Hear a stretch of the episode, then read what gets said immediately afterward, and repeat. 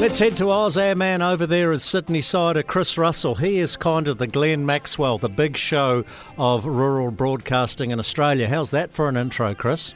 Yeah, well, gee, overdoes me, I think, but underdoes him. Unbelievable, really, innings, and, and especially seeing he was really injured. You saw him at the end there; he was getting cramps and lying on the ground, and you know he he was uh, absolutely amazing. He's a hero here. Over 200 runs in a in a one day game, unbelievable. And of course, save what I listened in. I was watching the game, and and we were seven for 90 something, and I thought, well, that's it. We've, we've been done by Afghanistan. Good on Afghanistan, but what happened to us? The next minute, now I wake up in the morning, we won. Unbelievable. Yeah, hey, it's not the most amazing story of the week, though, from an Aussie. What about the um, Northern Territory cattle farmer who fought off a four metre crocodile by biting him back? Yeah, what an extraordinary story. This guy, he was uh, doing some fencing. He's a fencer up in the Northern Territory, been doing it for a long time, uh, 20 odd years, and uh, he saw a fish out in the middle of a sort of a, a mud pile. So he walked out to see if he could get hold of this fish in the mud. And next minute, a 3.7 metre saltwater croc latches onto his leg and starts doing the death roll to get him down into the mud. So he tried kicking it. Well, it didn't work. If you ever kicked a crocodile, you say that's like kicking a piece of granite. So he then leant down and bit it on the eyelid and pulled its eyelid back.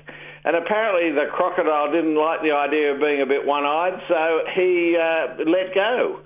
And the bloke managed to escape, put his belt around his leg, um, got himself the 300 k's back to a hospital, and survived. They went back, shot the crocodile, and established that the story was correct. Amazing story. Well, he must have been a contortionist to do all that.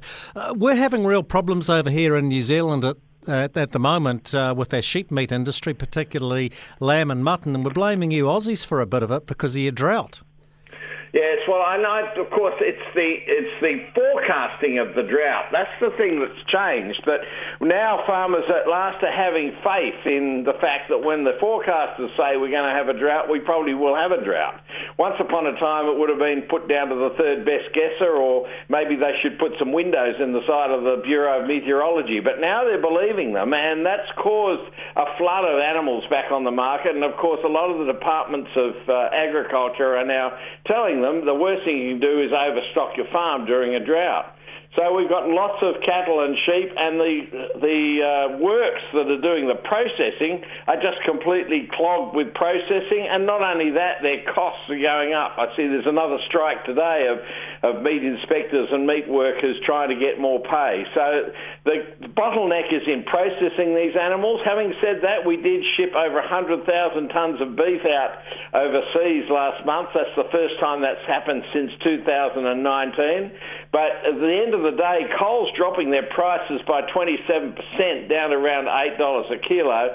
Farmers are saying that's not enough, and it doesn't help them enough. They need more of their losses to be passed on to get the vote volume up so that this backlog can be cleared and they can get more of their sheep off the properties rather than the prospect of just having to shoot them where they stand because it's not worth taking to the market, Jamie. So you're telling me you can buy lamb in Australian supermarket Coles for $8 a kilo? Yes, absolutely. We bought a, um, uh, we had a, a, roast lamb on Sunday night with some friends, and uh, at that time it cost us ten dollars a kilo. So it was a nice big roast, and um, the whole roast cost me, I think, about nineteen dollars, a full leg roast.